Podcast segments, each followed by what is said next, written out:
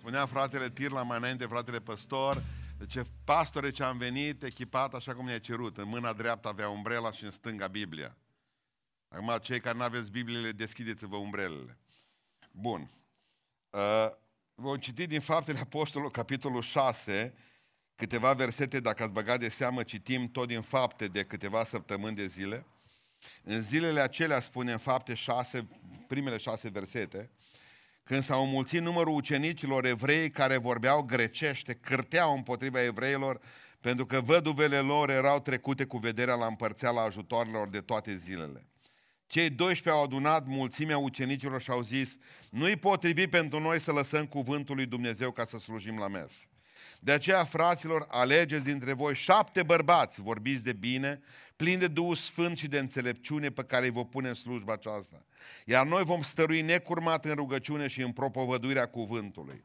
Vorbirea aceasta a plăcut întregi adunări. Au ales pe Ștefan, bărbat plin de credință și de Duhul Sfânt, pe Filip, pe Prohor, pe Nicanor, pe Timon, pe Parmena și pe Nicolae, prozelit din Antiohia.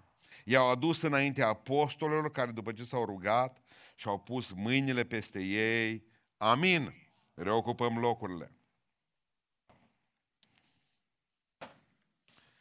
Primul lucru pe care vreau să vi-l spun în dimineața aceasta este că bisericile puternice nu sunt un accident.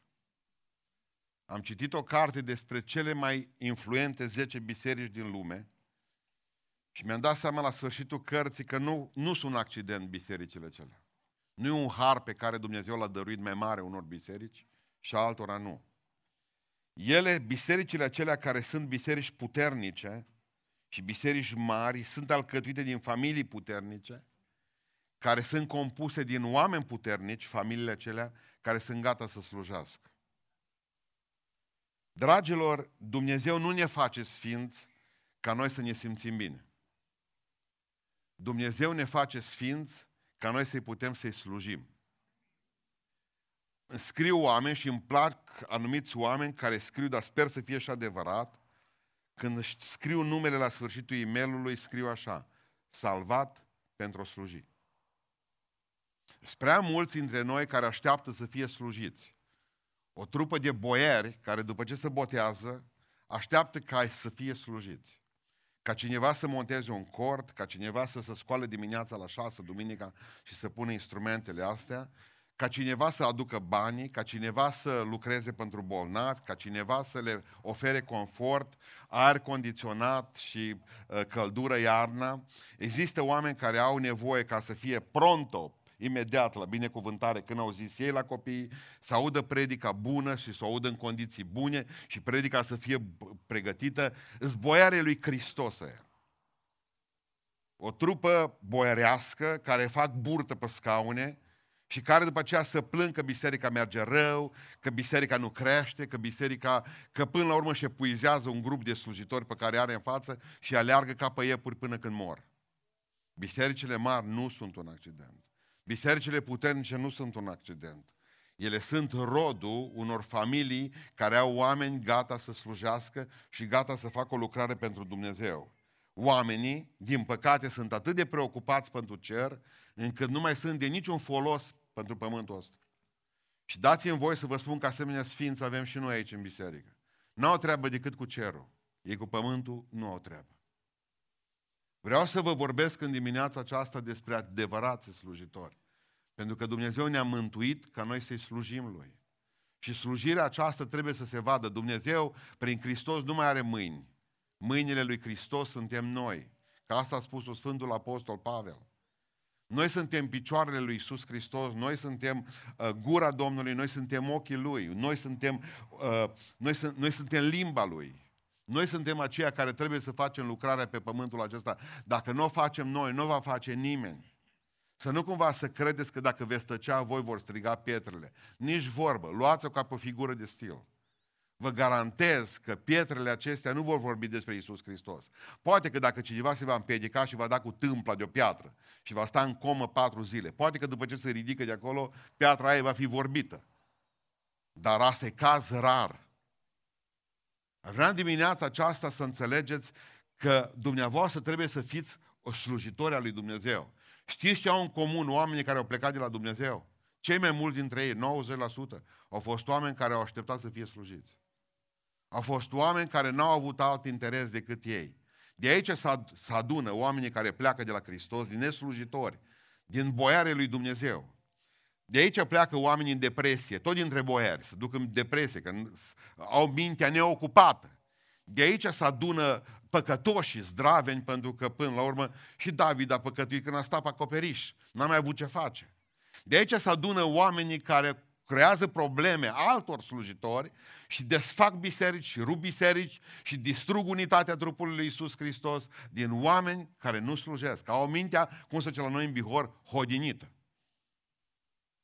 Au trupul hodinit și aș vrea în dimineața aceasta cu toată dragostea să, pe care vă port să vă, uh, vreau să mă adresez dumneavoastră și să vă arăt care sunt caracteristicile, pentru că mă întreabă și uh, tinerii și îmi spun, uh, pastore, spune-ne cum arată oamenii care sunt slujitori. Aș putea să spun câteva portrete, să-i adun aici în față. Că i am în biserică, îi cunosc. Îi cunosc numai de un an, îi cunosc de mai multă vreme. Și aș putea să-i aduc aici în față, să spun, uite, așa arată un adevărat slujitor. Dar pentru că niciunul dintre ei nu vrea ca să vină aici în față și să-l arat, atunci va trebui să vă explic din Biblie cum arată.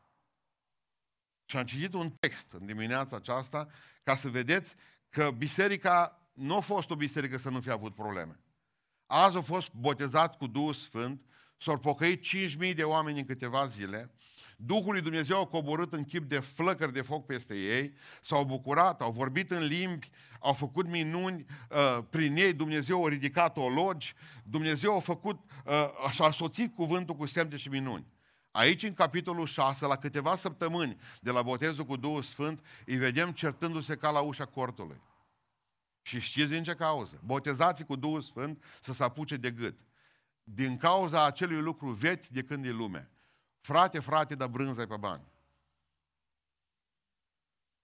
Nu s-au, nu s-au certat din cauza doctrinei biblice, nu s-au certat din cauza lucrurilor acestea trecătoare, s-au certat din cauza ciorbii.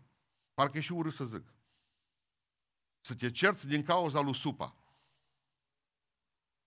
Să vezi o trupă botezată cu Duhul Sfânt la coadă, fiecare că era cantina săracilor, vezi că la aia a pus lingură mai, adică plid mai mare.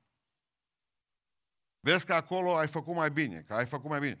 Și toată ziua în loc, Petru n-a apucat. Când își potrivea microfonul și începea să predice, apăreau câteva cu uh, sufertașele. Hai mă, pune ciorba.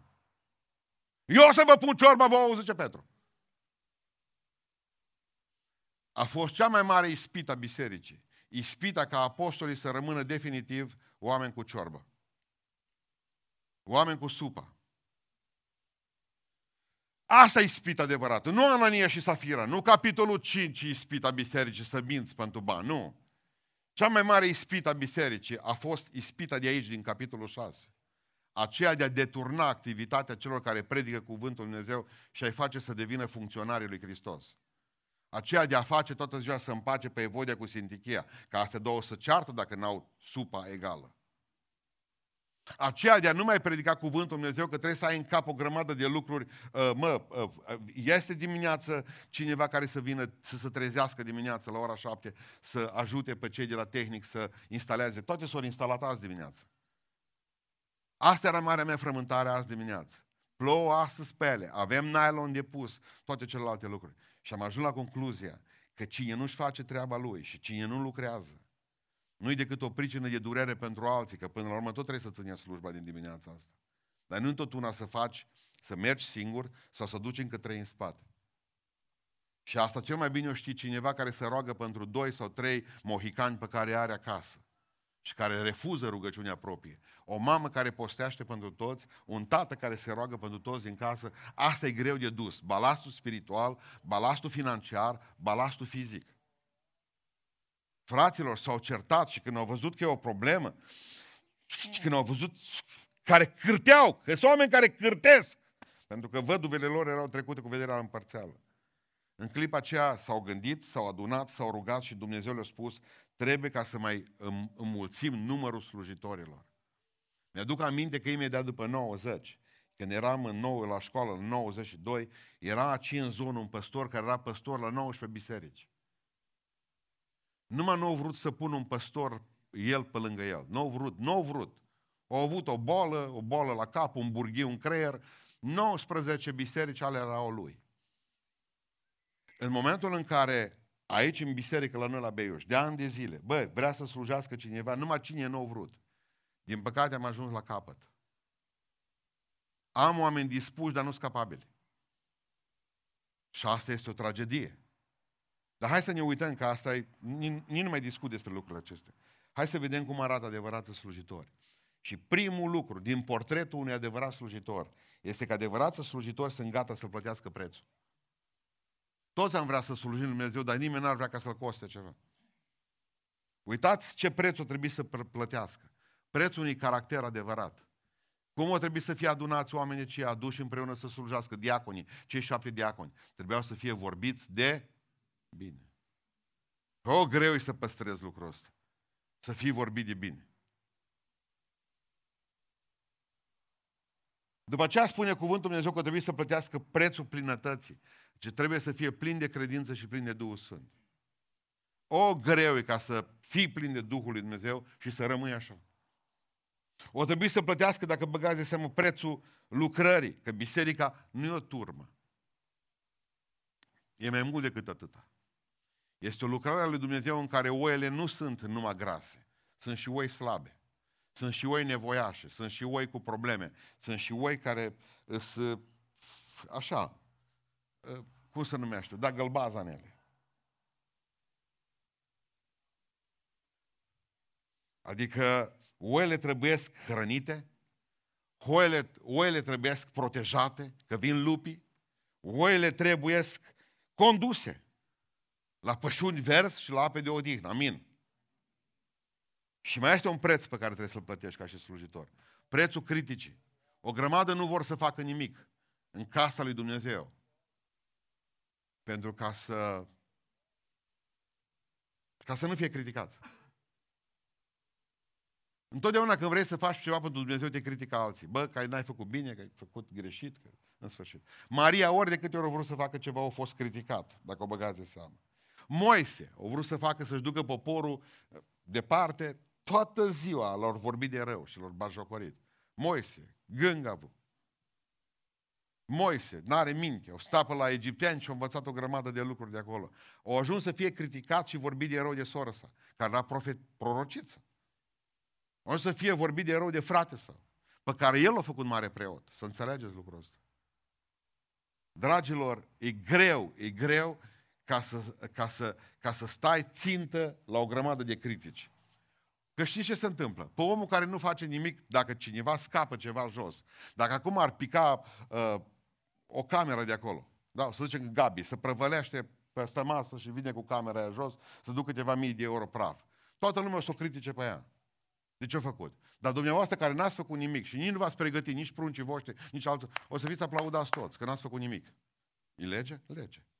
Și atunci nimeni nu vrea ca să fie criticat. De ce? Mai bine să stai în banca mea. Ba, foarte bine să stai în banca ta. Dar vreau să, vă, vreau să înțelegeți un lucru foarte important. Când Goethals, Goethals a fost un mare, uh, uh, un mare arhitect, s-a apucat ca să facă canalul uh, Panama și a fost criticat. Și ce spun lui Goethals la un moment dat?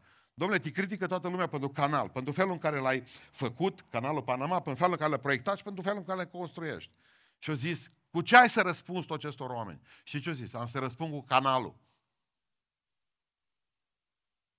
Că de fapt toți aceia care mă critică, răspunsul meu este cu ceea ce am făcut. Și asta e valabil pentru fiecare. Frate, eu am venit cu ceva, tu cu ce vii? Tu cu ce vii? M-ai criticat și o vin cu obiectul critice. Pentru că nu avem cum să răspundem cu altceva. Dragilor, e atât de dureros că nu înțelegem că slujirea care nu costă nimic, nu realizează nimic. Trebuie să te coste slujirea. Că dacă spune cuvântul Dumnezeu că Aravna a zis, când a spus David, zice, zice Aravna, îți dau pământul de gratis, zice Aravna. Pe bani, zice David. Nu! Și spune la un moment dat atât de frumos, să mă ferească Dumnezeu, zice David, ca să aduc eu o jertfă care să nu mă coste. Jertfa trebuie să coste. Spune, legați vita și aduceți-o la altar. Niciodată vita nu vine de bunăvoie. Trebuie legată și adus. Trebuie să înțelegeți în dimineața aceasta că dacă nu vă costă, acum o să vă coste mai târziu. Pruncii noștri neimplicați, care nu sunt implicați în lucrarea lui Dumnezeu, unul dintre lucrurile care ne paști, dau un exemplu, îmi spun în biserica noastră, că așa îmi place mie, mă, nu vorbesc de alte biserici. Corul nostru e pe moarte. Și zice cauză? Pentru că e îmbătrânit. Pentru că n-am avut tineri care să meargă să lucreze la cor. Ei bine, acum ne costă pe noi corul, dar tinerii ei care nu lucrează nicăieri, o să vă coste pe voi, care sunteți părinții lor. Ascultați profetul.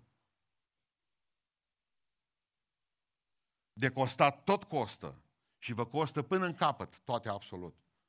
Pentru că părinții neimplicați au produs o generație neimplicată. Copiii voștri au slujit exact cât a slujit voi. Cu nimic mai mult în privința aceasta. Dragilor, slujirea, adevărații slujitori al lui Dumnezeu sunt aceia care sunt gata să plătească prețul.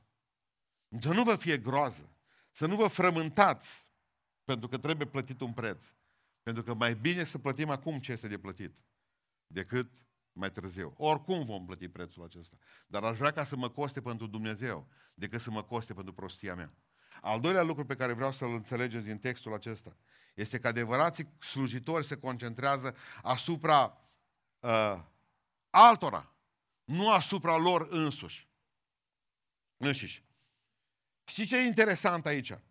Uh, zice Petru, Cine e trecut cu vederea aici la ciorbă? Da noi, văduvile grecilor, bine că voi jidovii știți ca să vă umpleți burta. Și pe noi care suntem grecoaici aici în Ierusalim nu ne bagă nimeni seamă. Bine, zice, cine împarte supa? Păi împărțit tot tot a voștri evrei. Nu, nu-i nimic, las că o să împartă voștri greci începând de astăzi. Fiți atenți ce-au făcut. Deși, deși apostolii erau evrei, Apostolii fi putut să spună să alegem diaconi evrei, de noștri. Ce ne interesează pe noi o mână de greci? Păi, pentru că grecii cârteau. Nu-i nimic, lasă că punem greci diacon. Toți șapte uh, diaconi sunt greci. Nu, lasă ca să vă pună grecii voștri deci încolo supa. Și deci încolo dați-le cu lingura în cap grecește. Și vorbiți grecește cu ei de aici încolo. Că sunt voștri. Această, cum să vă spun eu, această uh, uh, mutație spre, spre, spre alții este o caracteristică incredibil de frumoasă a, a, a slujirii. Ă, observați că au fost un exemplu, primi în dărnicie, în luptă. Și am zis, măi, contează, nu, contează, nu contez eu, contează oamenii aceștia să se simtă bine. Spuneam ieri studenților, voi sunteți un uh, emițător, ei sunt un receptor. Niciodată nu contează emițătorul, contează receptorul. Pastore, uite, la noi în biserică, pe vremuri, când eram tânăr, nu se predică cu cravată. Am dat-o jos, mă. Pentru că nu important este ce crede, important este ce, ce trebuie să aveți dumneavoastră. Când m-am dus în altă biserică o săptămână mai târziu, au zis, pastore, ce la noi în biserică numai cu cravată. Eu eram fără acum. Mi-au adus una plină de sos. Tot chicea până din lume era pe ea. Mă, dar nu se potrivea și cu cămașă. Nu e nimic, ce la noi numai cu cravată mere. M-am făcut tuturor totul, ca oricum să mântuiesc pe unii dintre voi. Dacă asta a fost lucru la care m-am... Tot timpul m-am gândit că oamenii aceia contează, nu eu. Nu consider că însemnul crucii e ceva extraordinar de mistic. Dacă nu trebuie și mi-am făcut-o, mi-am făcut-o pentru că oamenii aceia erau 200-300 de ortodoxi acolo. Pentru eu conta foarte mult și m-au ascultat până la capăt. Nu contează că am suferit după aceea ca un prost. Dar vreau să înțelegeți că pentru mine nu, nu, nu, nu sunt important eu. Sunteți importanți voi. Și mai este, mai este ceva. E important acel om care nu-i mântuit în cortul acesta în dimineața aceasta. El e cel mai important om de sub soare. Cel mai căzut om și cel mai păcătos om din cortul acela. Tu ești vedeta astăzi pentru noi. Pentru că important nu suntem noi, important sunteți voi. Nu e mițătorul important, ci receptorul. Adică smerenia. Bă, vreau să fiu smerit și să las pe alții. Smerenia nu este ca să nu te privești pe tine deloc și să-l privești pe alții, că asta e boală psihică deja. Smerenia este nici să nu te privești cu dispreț, că și asta e boală psihică. Smerenia este să te privești puțin mai rar. Asta e smerenia adevărată. Au ajutat pe alții. Au ajutat grecii, pentru că mulți dintre grecii care se întorseseră la creștinism rămăseseră în, în Ierusalim și trebuiau ajutați și să ajute să... Eu, Haide, hai să vă să întreb pe cei din biserică din a... Mai țineți minte cine a fost la școala duminicală în 24 uh, mai 2003? A fost o duminică, 24 mai 2003. Țineți minte cine a fost la școala duminicală învățători? Dacă mă vă pun întrebarea aceasta, știți cine a cântat în 24 mai 2003? A ce? Nu știți. Păi, dar cum uitați așa, mă? Dar nici atâta, mă. Acum vreau să vă spun, cine a predicat în 24 mai 2003? Nici asta nu știți. Ce s-a predicat?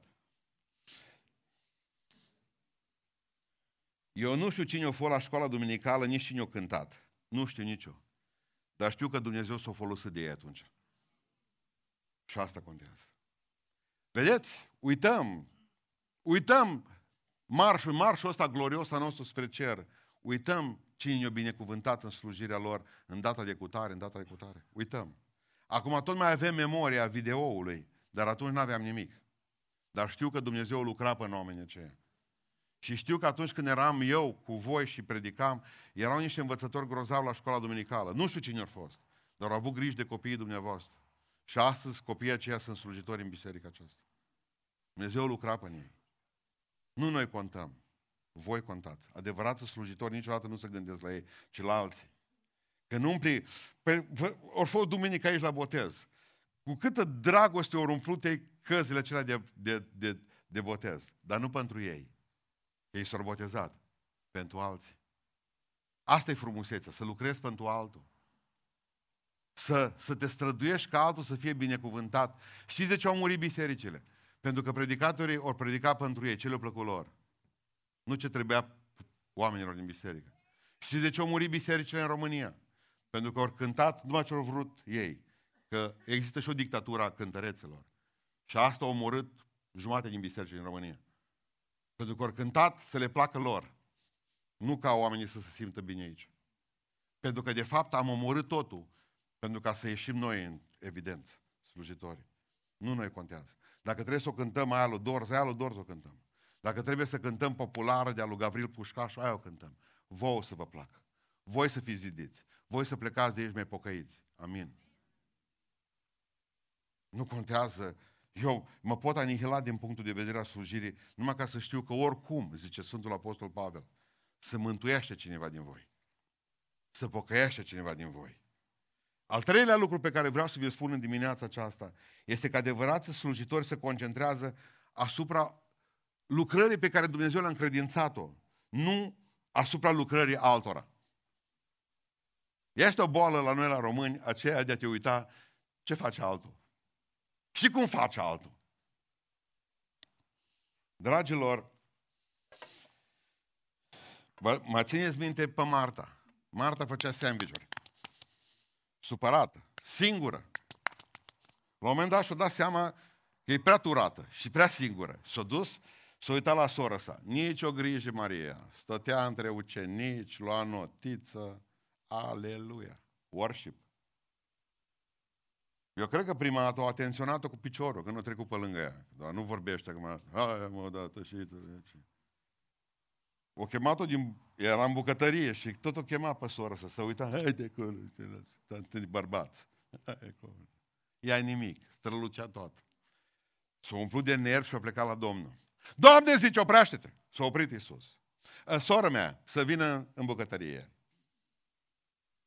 Avem de făcut piure. Vine să calce în picioare cartofi, o calcă pe ea. Doamne, eu m-am săturat să slujesc singur. Nu pot. Uite ce fac. Știți ce spune Domnul Iisus Hristos? Și ea face ceva astăzi aici. Și tu faci. Astăzi tu vezi de bucătăria ta și lasă slujirea ei. Pentru că voi aveți o problemă mereu cu ochii în slujirea altora. Fiecare trebuie să se concentreze pe propria slujire, nu pe slujirea altora. Pentru că Iuda, când a văzut pe Maria, pe cealaltă Marie, cum i-a șters picioarele lui Iisus Hristos, a Domnului nostru cu mirul, după ce l-au aruncat jos pe picioare, automat a scos calculatorul și a spus cam cât costa el mirul ăla de acolo. Ce Iisus Hristos, care e problema ta? Tu mă ungi cu mir, nu? E mirul tău? E mirul luat din caseria bisericii? Nu. Atunci, șt. fiecare om face, ascultați-mă ce vă spun, fiecare om face ce vrea cu lucrarea și cu talentul lui. Pentru că se întâmplă ceva. Spune cuvântul Lui Dumnezeu în Pavel, vorbește așa de frumos. De ce? Tu nu poți judeca lucrarea altă, dar nu poți judeca nici pe altul. De ce? Pentru că nu ești tu stăpânul acelui om. Știți cine este stăpânul nostru? El. Și El este singurul care are voie să pună amprenta judecății asupra vieții noastre. El este singurul care poate să spună ce funcționează și ce nu funcționează în viața noastră. Nu tu. Că dacă tu ești, de exemplu, pus în lucrarea aceea, fă-ți-o tu foarte bine, ca pentru Domnul. Știți care este sfârșitul fericirii? Că m-a întrebat cineva care e sfârșitul fericirii. Adevărul că nici nu prea știu ce e fericirea în general acum. Mă refer la definiția filozofică, nu la asta biblică. Că aia biblică e simplă. Fericirea mea este să mă apropie de Domnul și să-L fac turnul meu și locul meu de scăpare. Amin. Asta e fericirea unui om. Să-L aibă pe Dumnezeu, din punct de vedere biblic. Dar filozofii cer o altă definiție a fericirii. Știu doar numai atâta că din punct de vedere practic, fericirea este gata să face praf în ziua în care începi să te compari cu alții. Sfârșitul fericirii este a, un, a unui om este comparația cu alții. Credeți sau nu credeți asta? O grămadă de oameni triști. Păi, na, nu e Dumnezeu, nu mi-a dat niciun talent. Uite-te la alții, uite, uite ce casă au e. Ulcer. Vezi ce etaj a făcut. Nu contează că n-are cine sta în el. Dar tu ai făcut ulcer. Nu ești tu mai binecuvântat că tu n-ai nici 4 metri pătrați din cauza pruncilor liberi a tăi, intimi. Că la tine în casă trebuie să ai grijă să nu calci pe câte un copil. Nu e asta frumusețea? Că umbli prin casă ca și cai la circ. Știți când calcă cai? Și tu îi pismești pe cei care au nu știu câte etaje la casă, dar n-au un prunc pe etaj. Și nu se găsesc unul pe altul, mă cu GPS-ul. Nu-i dureros că ne comparăm cu alții. Și m-au întrebat oamenii, uite, am boala comparației, că e greu asta. Ce să fac? Am un duh. Am satana ăsta comparației în mine. Mereu mă compar cu alții. Mereu compar familia mea cu familia altora. Mereu compar biserica noastră sau lucrarea noastră cu biserica altora. Mereu compar, mă compar pe mine cu alții. Ce să fac să scap de Duhul ăsta? Am mereu întotdeauna două lucruri pregătite pentru ei. Unu, întotdeauna concentrează-te pe ceea ce ești tu, nu pe ceea ce îți lipsește. Concentrează-te pe ceea ce Dumnezeu ți-o dat ție, nu pe ceea ce ar trebui să ai. Că asta te omoară. Slavă Dumnezeu, am ochi, am mâini, am o leacă de coeficient de inteligență, mă pot descurca cu el, mă duc în piață, vin de acolo, nu vin prostit. Adică Dumnezeu ți-a dat niște lucruri. Dumnezeu ți-a dat niște, niște uh, talanți. Mulțumește Dumnezeu pentru lucrurile acelea. Nu mai căuta să vezi ce-ți lipsește, că oh, oh, oh, dacă apucăm să ne gândim la ce ne lipsește acum. Dacă, haideți două minute să ne gândim la ce ne lipsește și să ne amărâm cu toți, vreți? Eu mă opresc eu și pe aceea vă gândiți cam ce v-ar mai trebui. Nu.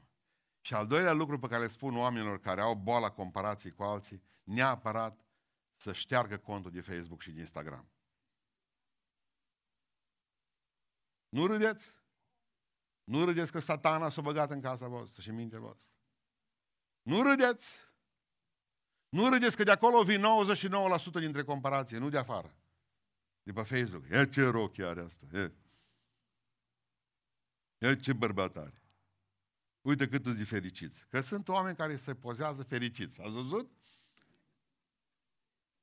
Pe Instagram. Și la noi în biserică pozează fericiți. Veșnic viața lor e numai o, uh, cum se numește, o, o vacanță. Locuri exotice și tu stai în bine și în căldură. La nivelul asfaltului 40 de grade. uite ce casă au. Că neapărat dacă o ai, trebuie pus pe Facebook, pe Instagram, așa câte o secundă. Viața lor răzma sub palmieri. Și a ta? Sub frăgarul din curte.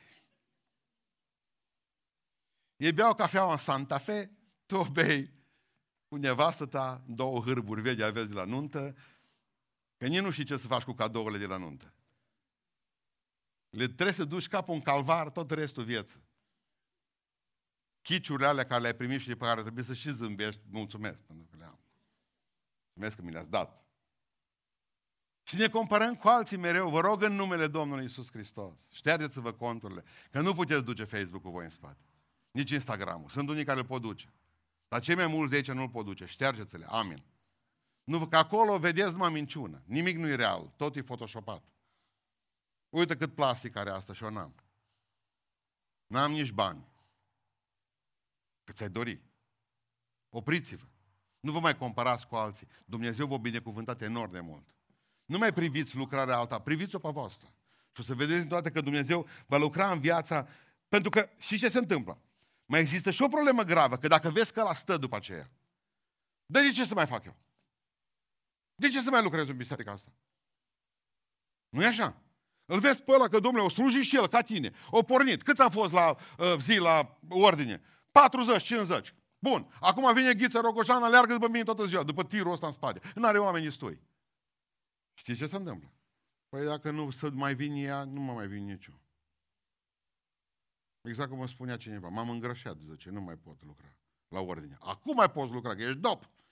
Nu trece nimeni de tine. Că ai pus în ușorii ușii, ca Samson între stâlpi. Nu mai fac.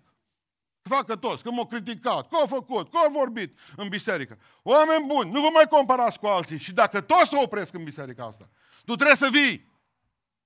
Dacă nu mai vine, nu știu mai, să dau un exemplu, nu mai vine cel de la orgă. Nu mai rămas numai chitara. Cu chitara cântăm. Nu mai rămas nici cântar, nici chitară. Avem frunze. Opriți-vă! Când au fost 100, am mers cu 100, slavă lui Iisus. Când suntem doi, merge cu doi. Eu nu zic că e ușor, e greu, dar lucrarea Dumnezeu trebuie să meargă înainte, amin? Nu vă mai comparați cu alții. Nu mai priviți pe alții care au abandonat. Dumnezeu are o lucrare pentru voi, pentru că binecuvântat e omul care ce începe, duce la bun sfârșit. Câți de dumneavoastră în biserica aceasta ați început o lucrare și ați abandonat-o? O grămadă! Vă simțiți bine? Nu! Vă simțiți mizerabil, vă spun eu cum vă simțiți. Ce ați făcut în timpul acesta? Ce realizări măreți ați avut? Doamne, iartă-ne! Adevărați slujitori, în al patrulea rând, acceptă împlinirea unor sarcini pe care alții le consideră sub demnitatea lor.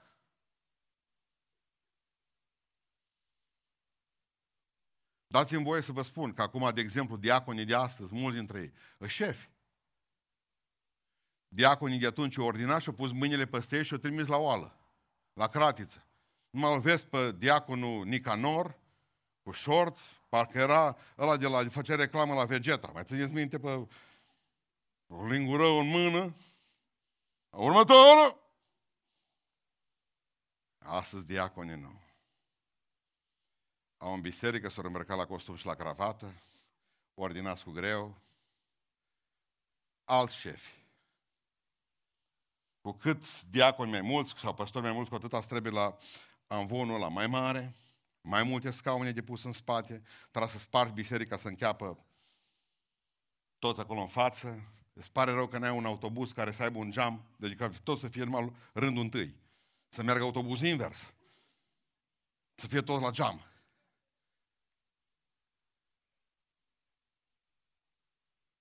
Nu, nu, nu, o zis, ce cu voi? La oale, o zis Petru. Dar nu pot eu face asta. Atunci ești slujitor adevărat. Când faci ce zice lumea că nu-i, sub de, nu-i pentru demnitatea ta. Știți ce a făcut Iisus Hristos? În noaptea în care a fost vândut, Iisus Hristos a luat un lighean. Și era Dumnezeu. Și a zis, dă picioarele aici, pune-le aici, murdăriile astea de picioare. Dă să vă spăl. Petru a zis, nu tu, nu faci tu treaba asta că tu ești Dumnezeu. El a zis, Petru a zis, Domnul meu și Dumnezeu meu, ești mare. Nu faci tu lucrul ăsta pentru mine. Ba da, zice Iisus Hristos, că adevăratul slujitor face ce nu-i, sub demnit- nu-i pentru demnitatea lui. Nu te plânge că de treptele de jos ale scării. Pentru că ele te-au ajutat. Ele te-au ajutat să ajungi unde ești. Tot timpul ne gândim, bă, că trebuie ca să fac, că trebuie să fac lucrul ăsta. Când am venit aici, Veronica Lezeu, sora noastră, când am venit în biserica din Beiuș în Tojoi, am zis, eu sunt pastorul, e mătura. Nu m-au văzut că întoarce mătura spre mine. Eu, zice. Eu la costum frumos, cravată. Mi-a dat o mătură din aia. Începe de undeva. Trebuie să încep de undeva. Nu e nicio rușine ca să mături. Numai România a fi strungar înseamnă un blestem. Umblăm acum, umblăm din ne zăpăcim de cap că nu găsim electrician în Beiuș. Toată lumea vrea să fie doctor în ceva. Am nevoie de o priză pusă. Am nevoie de un pantof reparat. Am nevoie de o piesă la strung. Nu-i găsești. Toată lumea vrea să facă facultate, că altfel ei sparanghelul sub soară. Cu diploma. Nu găsește meseriaș, corect? Pentru că toată lumea vrea să fie doctor, inginer, profesor.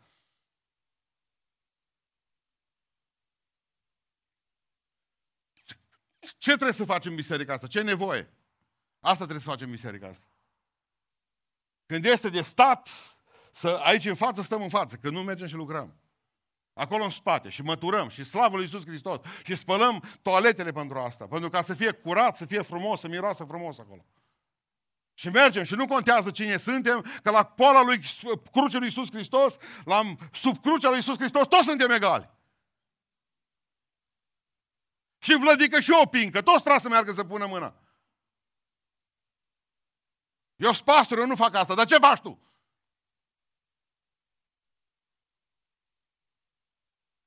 Eu sunt protopop.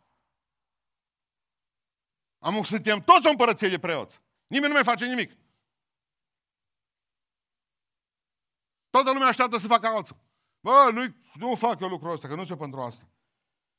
Vreau să spun un lucru important astăzi. Dacă ești măturător de stradă, uite-te în ochii mei, măturător de stradă, să mături strada aia, exact cum sculpta Michelangelo. Să mături strada aia, exact cum picta Botticelli.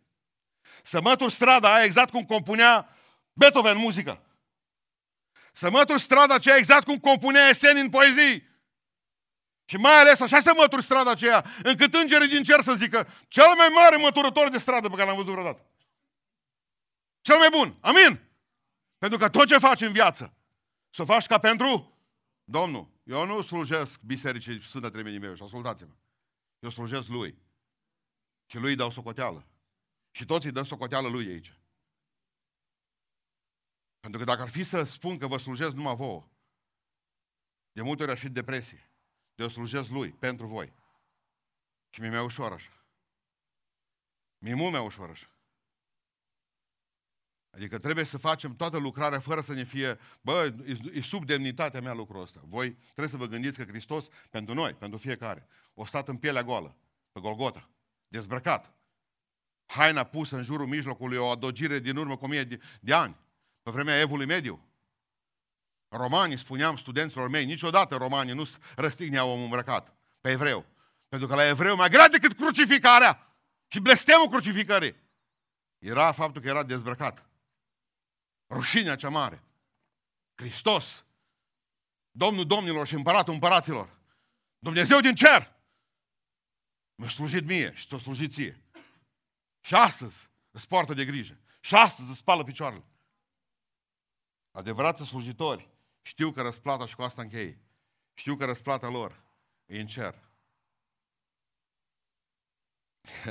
Știți la ce mă gândeam? Că oamenii aceștia nu sunt lacom după recompense, pentru că eu nu zic că e rău să fie recompensat pentru ce faci și pe pământul ăsta. Dar știți la ce mă gândeam? Că e rău dacă mă gândesc că voi fi recompensat pe pământul ăsta și ăsta e motivul slujirii mele. Domnule, slujesc ca să primești ceva. Pentru că până te bate un om pe umăr, bă, bravo, ai făcut o treabă bună. Domnule, uite, mulțumesc lui Dumnezeu pentru grupul de, de mijlocire, că se roagă pentru noi, ca să avem har, ca să avem bucurie. Mulțumim Lui Dumnezeu pentru oameni de ordine, mulțumim Lui Dumnezeu pentru cei din echipa de închinare, pentru cei la TV. Mulțumesc Lui Dumnezeu acum pentru surorile mele de la școala duminicală. Știți de ce stați așa liniștiți și relaxați? Pentru că nici nu mai știți că aveți prunci. Știu ele. Mulțumim Dumnezeu pentru toți aceia care vin în biserică și dăruiesc. Frate, uite, nu pot, dar pun eu, nu pot veni mâine dimineață, dar plătesc un om. Sunt toți oamenii aceia care sunt știuți și neștiuți, care slujesc pe Dumnezeu și fac o lucrare pe Dumnezeu. Dar nu așteptați ca cineva să vă bată pe umăr. Gândiți-vă că recompensa e acolo sus, la Dumnezeu. Sunt o grămadă de lucruri pe care le-ați făcut și noi nu știm că le-ați făcut. Dar să nu uitați că știe El. Și El nu uită niciodată. El nu uită niciodată. Coroanele de la Jocurile Olimpice se veștejesc. Și sportivii de la Jocurile Olimpice, ei care au luat premiu, sportivii aceștia uh, sunt uitați. Dar tu niciodată, absolut niciodată, nu vei fi uitată sau uitat. Pentru că Dumnezeu nu uită niciodată. Dumnezeu nu uită osteneala ta pentru Domnul, pentru lucrarea Lui. Dumnezeu a însemnat un pahar cu apă pe care îl dai, apă rece, pe care îl dai cuiva. O vorbă bună pe care ai spus. Dumnezeu, Dumnezeu te va binecuvânta foarte mult pentru toată lucrarea, poate nu pe pământul acesta, dar 100% în cer. O să fii pentru Domnul o binecuvântare și pentru noi, pentru ceilalți. Și tu o să fii binecuvântat acolo sus. Când a murit Ștefan între diaconi, știți ce a văzut el? A văzut, spune că raiul e locul acela în care Iisus Hristos e gata să-L primească. Doamne, primește la, mine, la Tine sufletul meu. O trebuie să meargă să ducă să împartă ciorba Ștefan. Când o trebuie să predice, o, lunca, o, o, o lua șorțul de, de pe el, o pus jos și o mers să predice. Când o trebuie să moară, o merg să moară. Pentru că tu nu trebuie să faci ceea ce, numai ceea ce ai fișa postului. Tu trebuie să faci totul pentru Împărăția Dumnezeu. Am vrut să vă spun astăzi că El știe că Dumnezeu e judecătorul omenirii și că Iisus e la dreapta lui Dumnezeu. O știut asta. Doamne, știu că ești acolo și mă bucur pentru asta, zice, și știu că voi fi cu tine în curând. Și sufletul meu, Doamne, e în mâna Ta. Nu spuneți că sunteți prea mici pentru a începe slujirea. Iosia avea 8 ani, mi se pare, când a ajuns împărat. Iosia, nu? Așa este. Hristos la 12 ani predica în templu. Erau uimiți preoții de învățătura lui. Țineți minte? La 12 ani a început, spune cuvântul Dumnezeu. Maria, la 14 ani, probabil că nu au avut mai mult, Maria era deja însărcinată de la Duhul Sfânt și îl năștea pe Iisus Hristos pe Domnul. Nu spune că sunteți prea mici pentru lucrul acesta. Adică John, John Calvin începe la 20 de ani slujirea. Spargeon începe la 16 ani slujirea. Nu spuneți că sunteți prea mici pentru asta. Uitați-vă la biserica aceasta, biserica noastră, că asta a fost o predică mai mult pentru biserica noastră. Mai mult pentru biserica noastră. Uitați-vă la biserica aceasta. Au încercat comuniștii să o facă praf și au pus sigiliul pe ea și nu au putut. Noi suntem tot aici. Am reușit să trecem peste comunism și suntem tot aici, slăviți să fie Domnul. Am trecut peste Revoluție și am rămas tot aici. Am trecut peste tot felul de schizme, că am avut și noi schizmele noastre, toți s-au rupt din biserica asta și tot au plecat. Tă câte un cuib de barză la fiecare colț de stradă. Am rămas aici. Vreau să vă spun că am trecut peste foarte multe probleme. Dar suntem tot aici și vom fi aici. Până va veni Domnul! Asta vreau să explic. Tot aici vom fi. Până va veni Domnul. Că ne mai mutăm noi acum pe în cor, pe în sală. Parcă e și fan așa să mai rup monotonie. Să mai rupi monotonia asta. Mai ieși, mai vezi pe cineva. Nu mai avem nici locurile noastre. Atât o să ne țină ăștia pe afară că o să uitați ce locuri ați avut în biserică. Mă, dar pușideam pe rândul trio pe patru, nu mai știu. O, mare Domnul, că tot ne arăt, Doamne, fă ceva cu noi și mai scoate-ne din, cum o zis un frate, zice că la noi în biserică, zice, letargia e de la, no, de la 10 la 12. Mă, liturgia e la 10 la 12. Dar m-am dat seama că și letargie tot de la 10 la 12. Mulți nu mai au liturghie, au letargie. Am 53 de ani și încă îmi dau seama că Einstein avea dreptate când zicea că uh, imaginația e mai, uh, e mai puternică decât cunoașterea. E mai de preț decât cunoașterea. Știți de ce? Pentru că ea cunoașterea până la urmă e mărginită. Dar imaginația este nemărginită. Poți să-ți imaginezi cât vrei tu biserica asta. Biserica noastră va crește dacă va avea mai mulți slujitori. De ce v-am spus? Corul trebuie întărit și întinerit. Corul. Oameni de ordine, avem lipsă aproape și jumătate din oameni de ordine. Avem nevoie de oameni în toate departamentele bisericii. Toate departamentele bisericii duc o, o, o, o, au o nevoie extraordinară de oameni. Avem atâtea lucrări care trebuie să le facem și nu avem oameni pentru lucrările respective. Dacă Domnul ți-a pus pe inimă să faci ceva, vină și spune-ne. Poate că e o lucrare nouă la care nu ne-am gândit. Poate că nouă nu ne-a vorbit Duhul Sfânt, dar ți-a vorbit ție Duhul Sfânt. Spune-ne și îți garantează numele Lui Iisus Hristos că îți dă libertate să o faci. Orice lucrare, orice idee inovatoare pe care o aveți, veniți și ne spuneți, Domnul mi-a pus să fac o anumită lucrare. Nimeni nu te va respinge, n-a respins niciodată pe nimeni pentru orice lucrare pe care o avut-o. O, Doamne, Doamne, crește numărul slujitorilor din biserica noastră. Crește numărul slujitorilor din biserica Ta, Doamne. Vreau să, să, să fim astăzi oameni care să ne rugăm pentru asta. Ăsta a fost mesajul meu despre adevărați slujitori. Haideți să ne ridicăm în picioare. Și primul lucru pe care vreau să-l facem este să mulțumim Domnului pentru slujitorii pe care avem. Din ce în ce mai puțin și din ce în ce mai obosiți. Și vă rog în numele Lui Iisus Hristos, rugați-vă fiecare personal, Doamne, ce fac în biserica asta? Ce lucrez eu în biserica aceasta? Doamne, nu cumva sunt un consumator și nu un producător de har? Haideți să-i spunem Domnului, Doamne, uite, vreau să mă pun la dispoziția Ta cu o anumită lucrare. Vreau să trăiesc slujindu-ți ție și vreau să mor slujindu-ți ție. Așa cum diaconii aceștia au murit, cum Ștefan a plecat la cer, slujindu-ți ție. Ajută-mă, Doamne, ca în aceste zile să analizez viața mea și a familiei mele și să întreb, mai slujesc eu oare unui Dumnezeu mare? Pentru că e salvat și mântuit, pentru a fi un slujitor bun. Prima chemare pe care Domnul ce face, chemarea la pocăință. A doua chemare pe care Domnul ce face este chemarea la slujire. După ce te-ai pocăit, trebuie să slujești. Și apoi te cheamă la răsplătire. Ne rugăm cu toții Domnului și ne analizăm viața în rugăciune. Și ne rugăm ca Duhul Dumnezeu să pună noi idei noi, ca să putem să le punem în practică după aceea și să fim o binecuvântare peste împărăția și pentru împărăția Dumnezeu. Ne rugăm cu toții Domnului.